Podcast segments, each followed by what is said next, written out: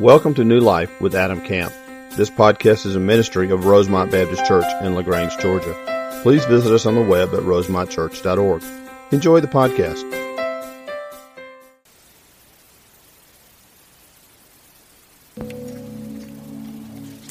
I'd like to pray for us before we begin.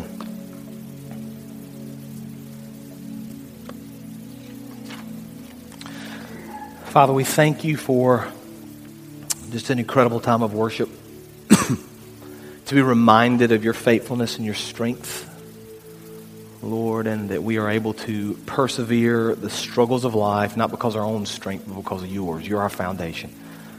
And so we're not going to be shaken, Father, because of you. Lord, I pray that as we open the truth of your word this morning, you would speak clearly to us, Father. I pray that we would hear your voice, understand your truth, be challenged to live differently, and then, Father, through the power of the Spirit, be transformed. Lord, may we be transformed more into the image of your Son, Jesus Christ. It's in his name we pray. Amen. Take your Bibles and open to Luke chapter four. Luke chapter four. As you're flipping to Luke, we're going to delve in in just a second. I just I, I couldn't miss the opportunity to read a couple of the response cards, and we asked you last week to fill out. And if you want to do this still, I'd love to hear from you. But I asked people just to give me an account of what the Lord's doing in their marriage through our sermon series on the Song of Songs. We got a, a good bit of them, but I picked three this morning. No names. I don't. I don't know the names. You don't need to know the names. But I just wanted to read a couple to you because I thought they were very powerful. The first one says, "When the series started, I truly believed that God would speak to my spouse. Unfortunately, he had other ideas. He spoke to me and really touched my heart.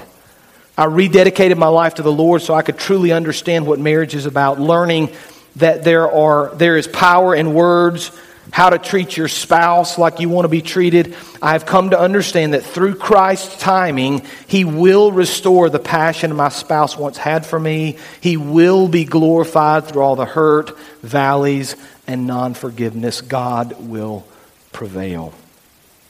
I'm thankful," another one says, "that God has placed Rosemont in our path at the exact moment in our lives to pour truth into our marriage.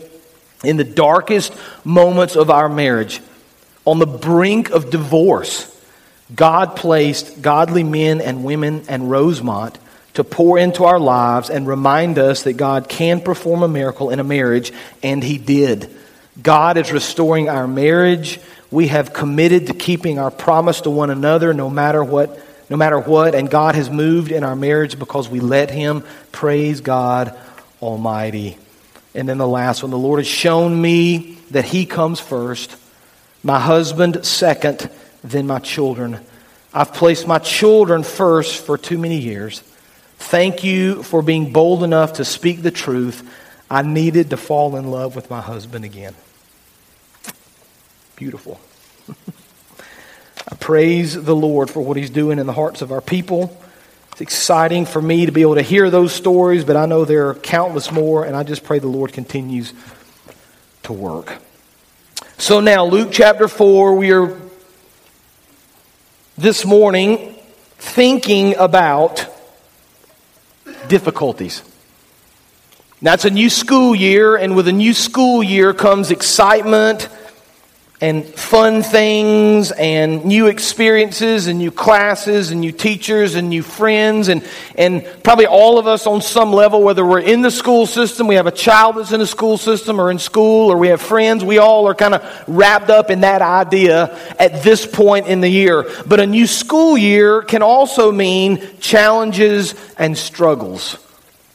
Now, I don't want I don't want you to raise your hand, but you can kind of raise your hand on the inside. How many of you have had struggles this week and know for a fact that at some point in the very near future, you're going to have some sort of struggle or some sort of trial in life? All of us, right? That's the world we live in.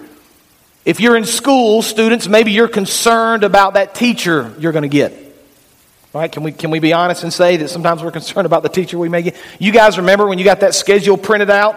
And you saw that teacher and you just knew this was going to be a really difficult year? Maybe we're concerned about that.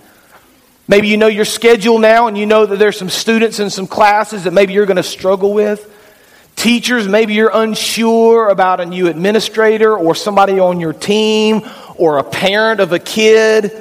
Students, maybe you're concerned because there are things you're going to be tempted with this year that you know people are going to ask you to do that you're not comfortable doing, and you're already concerned about that battle you're going to face. We can kind of fill in the blank, right? We all face struggles. We all face trials. We all face temptations, whether that's at school, whether that's at work, whether that's at home. The question is not whether we're going to face struggles. The real question is, how do we deal with those struggles when they come? Now, I think as we should always do, whenever we ask the more difficult questions of life, we should always try to answer them based on the truth of God's Word. And so if there is an example of a person that faced struggles and trials all through his life, it's Jesus.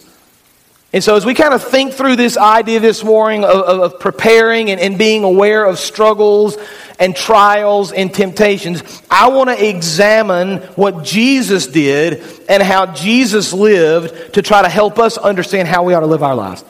So we're going to do that in Luke chapter four, beginning in verse one. I think we have the scripture on the screen for you as well. Let me give you just a tiny bit of background. Most of you will probably already know this, but just to put this in perspective, at this point, Jesus is about thirty years old. Now, now you probably already know this, but Jesus lived thirty years before he began his ministry. Very little is written about Christ. He was, tw- we know about his birth. He was twelve in the temple. We know that story. And then really, no, there's a lot of silence. And then he's about thirty years old. He goes and he's baptized. And then after he's baptized, he goes into the wilderness to be tempted for forty days. That's where we pick up the story in Luke chapter one, verse four. Jesus, now full of the Holy Spirit, returned from the Jordan. That's where he was baptized, the Jordan River. So he returned from the Jordan River, and he was led by the Spirit in the desert. Verse two, where for forty days he was tempted by the devil. He ate nothing during those days, and at the end of them he was hungry. And the devil said to him, "If you are the Son of God, tell this stone to become bread." And so verse four, Jesus answered, "It's written, man does not live on bread alone." Now let's stop there for a minute. We're going to draw a conclusion, and we're going to kind of think through this together for a little while this morning. Now there's a, there's a foundational idea that I want you to get. It's going to be found in all the major truths that we're going to pull from these verses. And it's kind of a simple idea, but it's one that we forget far too often. It's this. If you think that you can conquer your struggles and your trials that you face in life on your own power, you're mistaken. Did you know that? Far too many people get caught up in this idea that they're strong enough to conquer this, or they're strong enough to do that, or they can kind of on their own strength will themselves out of this temptation or will themselves out of this struggle. And I would say to you, that's kind of your first mistake, because we're really not strong enough in our own power to do these things. Instead, what we see all through Scripture, we're going to see it again this morning, is that if we're really going to make it through life in the midst of the trials and the struggles and the temptations and the difficulties that we're faced, we're only going to do it if Christ is our foundation. So we kind of begin with that idea. So truth number one, we have it on the screens. Our reliance on God must transcend our physical struggles. If we're going to rely on the Lord, if we're going to trust Him, we've got to transcend our physical struggles. And let's think through this together just for a few minutes. Look at how verse one begins there in chapter four. This is interesting to me. Jesus, full of the Spirit, returned from the Jordan and was what? Led by the Spirit into the desert. Now I want you to know something. This is important about this account. Jesus walking into the desert wasn't by accident. You understand that? He didn't just wander off and get lost and look around all of a sudden and didn't know where he was. It wasn't as if God the Father looked down at heaven and was going, no, no, no, no, not that, that no, no, not that way, Jesus. You know, no, no. We went to Six Flags a couple of weeks ago. You know, you ride in the, the they call it the Monster Mansion now. You know the Monster Mansion? Nobody knows the mic. Y'all are like, huh? Cup two or three, I'd be great. Thank you. You two will get this then. You're going through, and at the very end, there's the, the sheriff, and he's going, no, stay out of the marsh. You remember that? And we just go into the marsh anyway, right? And he's trying to wave us off. It's not like that with the Lord and Jesus. Jesus isn't saying, no, stay out of the desert. Jesus, I mean, the Lord is saying to, to God the Father is saying to Christ, listen, you need to be led by the Spirit into the desert. There's a real clear reason and a real clear purpose that you're kind of walking through this very difficult time, because Jesus knows what's about to happen. He knows the struggle that he's going to face. He knows the temptation that's going to kind of befall him, and he walks into it anyway. Now this is just this is fascinating for me, because it's just the opposite of what we do. Right, when, when you're about to walk into a trial of life, if you're like me, the first thing you do is you pray God would remove it. Lord, I don't want to go through this. Get me out of this. It's too hard. I don't want to deal with this. Don't let me walk into this difficult situation. But Jesus, recognizing the difficulty he's about to face, allows the Spirit to lead him into this very difficult place. It reminds me of, of his prayers in the Garden of Gethsemane. You'll remember the account. Jesus had, had been arrested. He was taken in the Garden of Gethsemane. He asked his, his disciples to pray, and he goes in a little bit farther. And then that famous prayer where he basically says to the Lord, Lord, listen, I don't want to have to go through this. And the phrase he uses is, take this cup from me. You remember that account? Yet he ends that prayer by saying, not my will, but your will be done, Lord. Right? I understand there's going to be physical struggles, Christ says. I understand there's going to be difficult times. I understand there are things that I'm going to have to deal with and, and work through. But if I'm going to get through those things, I've got to kind of transcend that struggle, that physical struggle, and I've got to rely on Christ more and more. Paul hits on this idea in Romans chapter five. You'll be familiar with this passage. He says in verse three, that we rejoice in our sufferings because we know that suffering produces perseverance. Perseverance, character. Character, hope. Hope does not disappoint us, because God has poured out his love into our hearts by the Holy Spirit, whom he has given us. See, see, Jesus understands, and I think we need to understand sometimes in our lives, that the struggles we go through are deepening our faith and deepening our reliance on the Lord. Now, some of y'all need to hear that today, don't you? Some of you need to be reminded that even in difficult moments, Christ is still there. That in difficult moments, Christ still wants to use you, that he's still got a plan for you. And we've got to kind of get up above the, the physical and the suffering, and we've got to kind of be able to see with spiritual eyes that the Lord's doing something through us.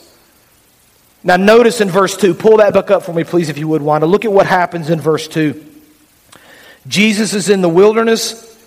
He's there for forty days, and the Bible tells us for forty days he was tempted by the devil. He ate nothing during those days, and at the end of those days he was hungry. Now verse three, the devil said to him, if you are the Son of God, tell this stone to become bread. Now this is interesting to me, and, and this is not really the point of the sermon, but it's something you can kind of think about if you're, if you're taking notes. The enemy is always going to attack you in your weakest points. Did you know that?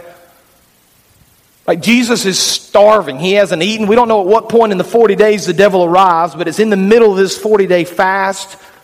Jesus is hungry. He wants something to eat. Physically, if you've ever fasted or gone without food for a couple days, you know that it really affects your body very quickly. Jesus is hungry. He hadn't eaten. And in the midst of his weakness, in the midst of his great hunger, the enemy tempts him with something he really wants. That's what he does to you too. See, the enemy's going to take your weakest point, the chink in your armor, and he's going to attack you there. But I want you to notice Jesus' response. Look in verse four. Jesus answered, man does not live on bread alone. What an interesting response. Now, where does that come from? Well, it's it's a quote that Jesus is kind of taking from the Old Testament. I was talking to somebody this week about the Old and the New Testament.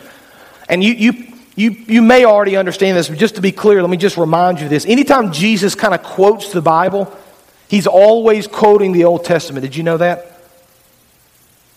He's always quoting the Old Testament, because when Jesus was alive, the New Testament had not yet been written.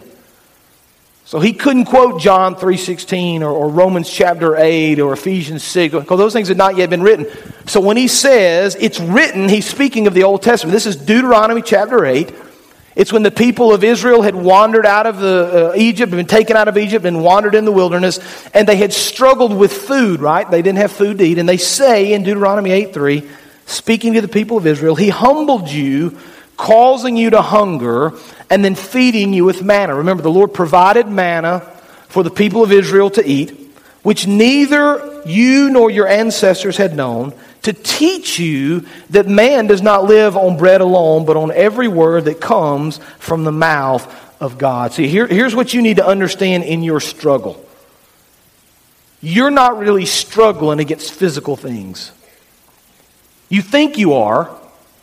You think your struggle is against that teacher, or against that student, or against that temptation, or against that coworker, or against that boss, or you, you think that's your struggle because you're looking at it from earthly eyes, from a physical standpoint. What the Lord's saying to us, and what we see all through Scripture, is that there's more to the story.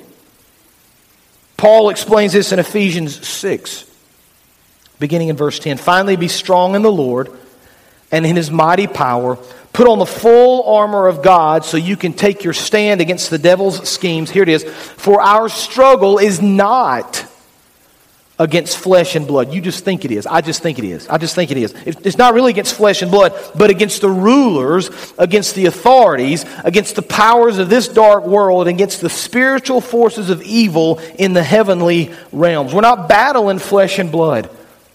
We're not battling the physical things. And if we're going to continue to rely on Christ, if we're going to make it through the difficult times, we've got to kind of transcend above that physical and understand it's not really a physical battle, it's a spiritual battle.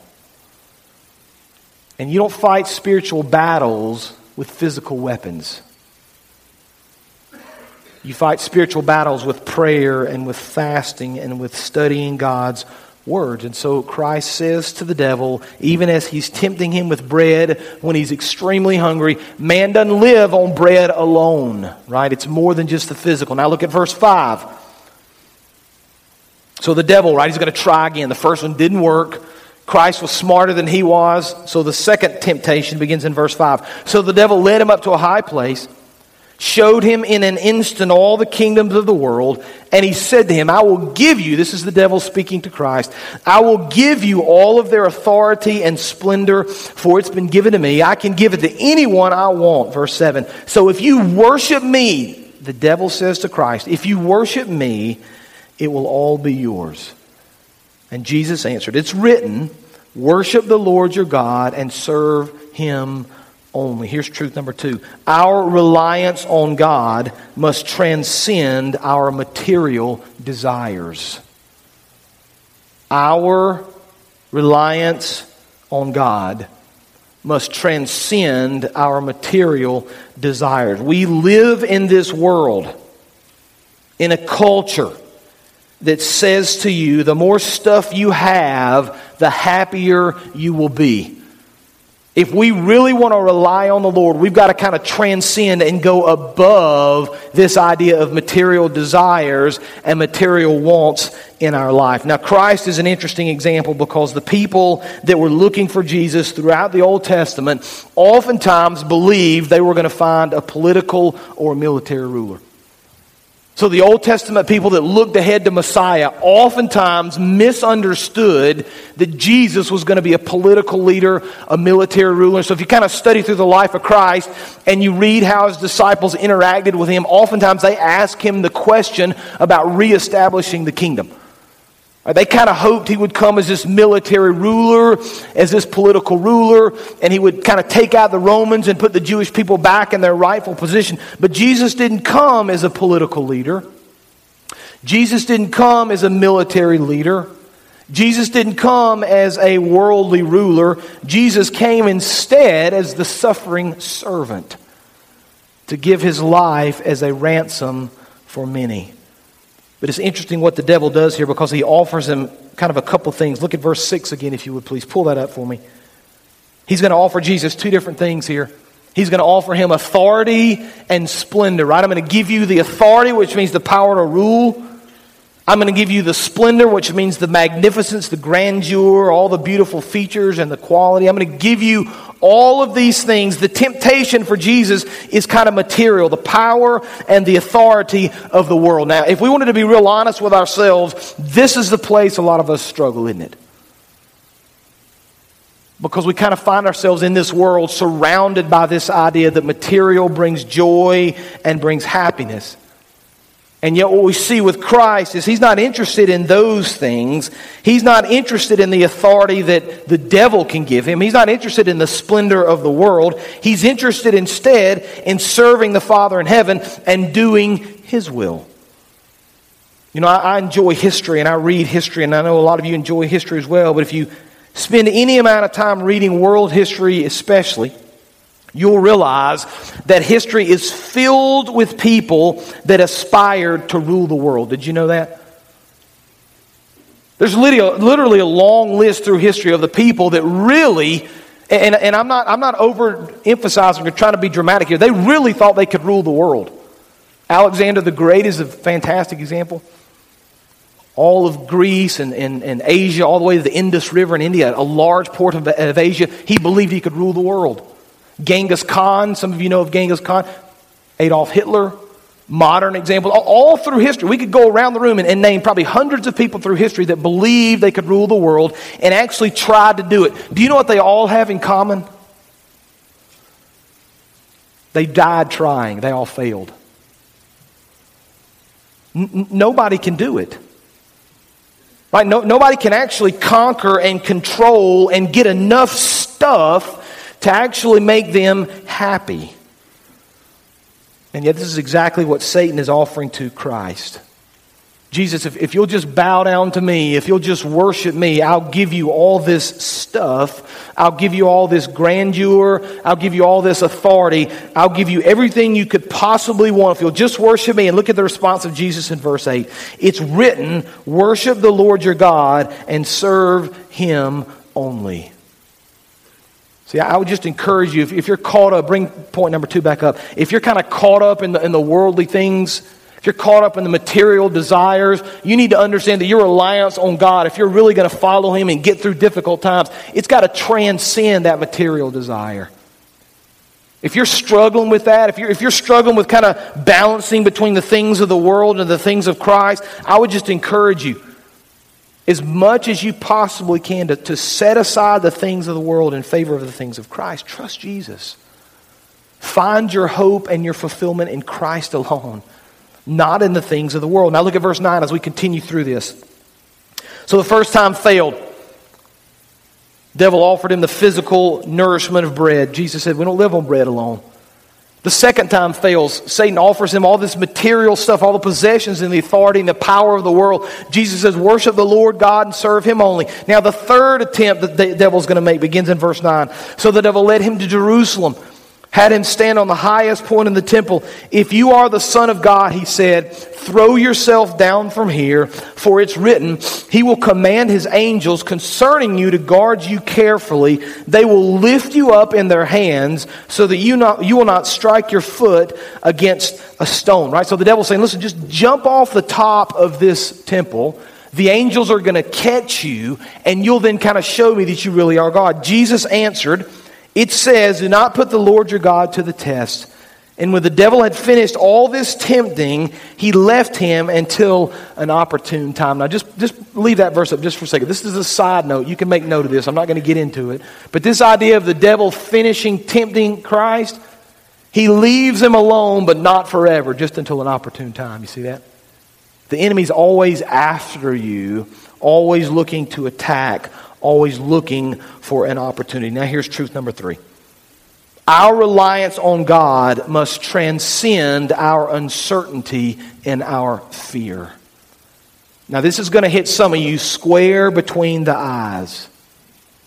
Because here's what Satan is saying to Jesus. If you really are who you say you are, jump off of this temple and prove to me by allowing the angels to catch you that you really are Jesus.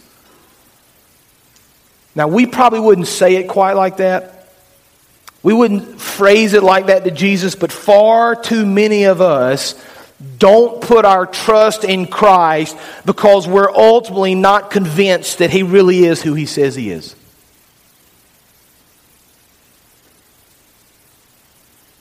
I mean, if you lack the faith to do something He's called you to do, what you're ultimately saying to Christ is, I don't believe you're really who you say you are.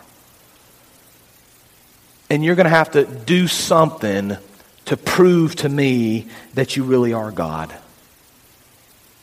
How many of us have kind of put the fleece out, so to speak, and we say, Lord, you know, if you really are God, you need to prove this to me. You need to do something for me and, and prove it. And, and I'm not saying we shouldn't pray, and I'm not saying we shouldn't trust the Lord to do amazing things, but but but just follow with, track with me here. God is not obligated to prove anything to you. Did you know that? He's not obligated to prove anything to me. I do not have the right as a creature created by the Lord to say to Him, you know, if you really are God, you better prove it to me. And then if you prove it to me, then I'll do what you say. That's not what God says. That's not how God works. Satan's saying to Jesus, you, you've got to prove to me you really are who you say you are. I'm reminded of the story of the children of Israel again walking through the desert. And this is a, the reason I come back to this two or three times is because there's this interesting parallel. Think about it like this. Jesus walked into the wilderness for forty days, had a lack of food, trusted the Lord, and came out stronger. The children of Israel wandered into the desert, had a lack of food, failed to trust the Lord, and wandered for forty years. There's, there are all these very interesting parallels between the time of Christ in the wilderness and His forty days and the time of the children of Israel in the wilderness and their forty years. And so one of the examples, when they're wandering around with Moses, they say to Moses, we're hungry and we're thirsty. We don't have enough food, enough water. Did you bring us, they literally say this, did you bring us into the desert just to die?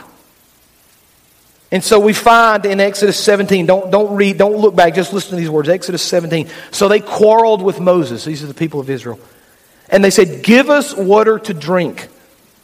And Moses replied, why do you quarrel with me? Why do you put the Lord to the test, right? They're testing, is this, is this God real, Moses? Is He really going to take care of us? Is He really going to provide for us? But the people were thirsty for water there. They grumbled against Moses and they said, why did you bring us out of Egypt to make us and our children and our livestock die of thirst?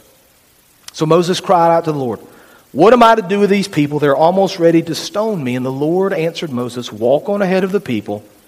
Take with you some of the elders of Israel and take in your hand the staff with which you struck the Nile and go. I will stand there before you by the rock of Horeb. Strike the rock and water will come out of it for the people to drink. So Moses did this in the sight of the elders of Israel, and they called the place Massah and Meribah because the Israelites quarreled and because they tested the Lord God, saying, is the Lord among us or not?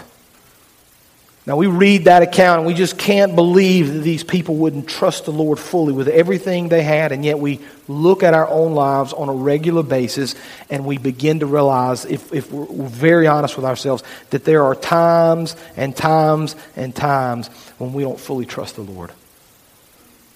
I talked with somebody last week about something the Lord had done pretty incredible in their life, pretty amazing. And the comment from this person was, why do we ever doubt the Lord? Because what we're in essence saying is He really isn't who He says He is. And so the devil's going to use that in your mind. He may be using that in your mind right now. He may tri- he may be tricking you into, into believing the Lord can't work. He may be tricking you into disobedience. He may be tricking you to kind of lose your faith and your trust. But I, I just want to encourage you in those moments. You've got to kind of transcend the uncertainty. You've got to transcend the fear. You've got to look with truth at the Word of God. You've got to look at how He's used you and how He's worked in your life. You've got to trust Him to work again and believe that He is who He says He is. Because we're all going to face struggles. We're all going to face trials. We're all going to face difficulties. And if we allow the physical things or the material things or the, the fear and uncertainty of this world, all of which are very real, if we allow those things to drag us down, if we can't kind of come up out of that, if we can't transcend above that, we're going to continue to struggle, we're going to continue to have difficult times, and we're going to wonder why God's not at work.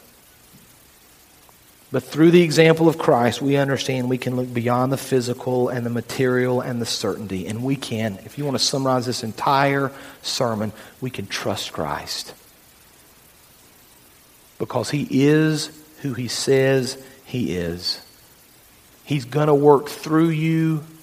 He's going to lead you and guide you and direct you. And when He does that, the world is going to take notice. And He's going to receive honor and glory. Let's pray together. Father, we thank You for the example in the life of Christ, of the temptation, Father, that He faced, of the struggles that He faced, of the trials that He faced, Father. And we understand even in the very difficult moments, He was without sin.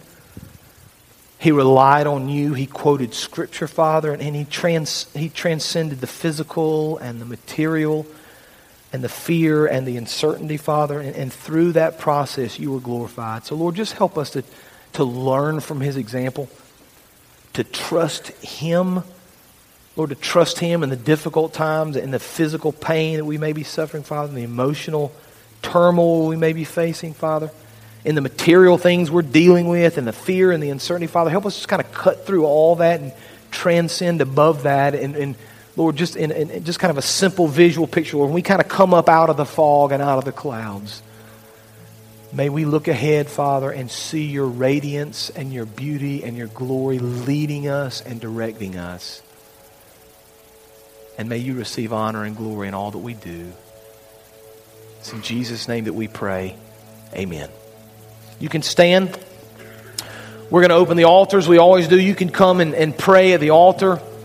You can talk to me about salvation or membership. This is your time to respond as we sing together. You come.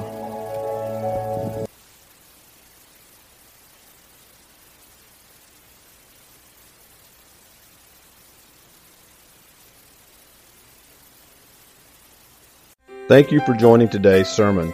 We would love to hear how today's message blessed you. Use the Contact Us link on our website at rosemont church dot org. God bless.